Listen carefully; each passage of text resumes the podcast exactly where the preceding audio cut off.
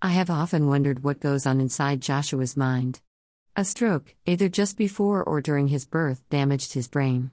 He had an MRI scan when he was four days old, and that revealed 70% brain damage on the left side of his brain, affecting the right hand side of his body, and 50% of the right side of his brain, so his brain power is severely impaired.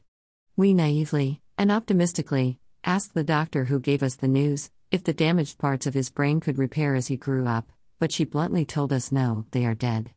It is for this reason that I celebrate his mobility and his language skills, both of which were threatened by the initial stroke and then further, by subsequent seizure activity. So every new word should be celebrated, as it marks a real achievement. Yesterday, it was pouring with rain when we stepped outside to get into the car to drive to daycare. As usual, I exclaimed Yuyu. And ran to the car. Joshua also said Yuyu, then a new verb, it's wedding.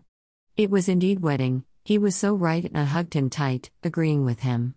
He knows about rain, but this was a new interpretation of the experience of being in the rain, without his coat on, as it was already on the back seat of the car. That phrase marked the highlight of my day. On my way home from daycare, I had a science program on the radio on Radio 4 and it really made me think. They were discussing aphantasia, which I have never heard of before. It is the inability to create mental imagery. Obviously, I have only ever lived with my own brain, and so I assumed that everyone thought in the same way as me. But apparently, there are people who struggle to use their mind's eye. They were giving little exercises during the discussion, such as picturing your dog or a sphere. As I was driving, I could instantly visualize all four of our dogs and even all of the dogs we had owned in the past, without any difficulty, and they were clear and realistic images. At the end of a yoga or body balance class, I love to transport myself away during the relaxation phase.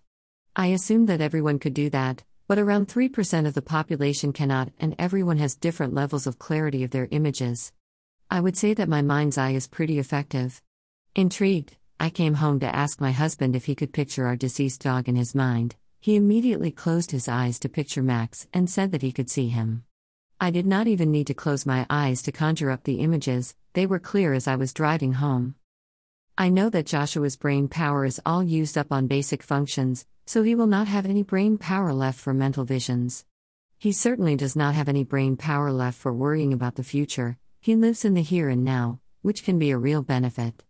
I'm not sure how much memory he has, although he does recognize places that he has been to before. If we go to a town, he will recall where the cafes that we visited are, and when we go to the holiday home on the Isle of Wight, where he has been staying all of his life, he remembers which one is his bedroom and he sits on the bed until I make it for him. So he has a memory for places, but I am not sure if he met a primary school teacher or a TA from his first special school, if he would recognize and remember them properly. He moves on from people surprisingly quickly, each TA he had at school he adored at the time, but once he was not with them daily, he moved on to the new TA and showed them equal affection, so he is fickle like that. What is for sure, Joshua uses what little brain power that he has, to incredibly good use. He really makes the most of what he has got, and nobody could ask for more.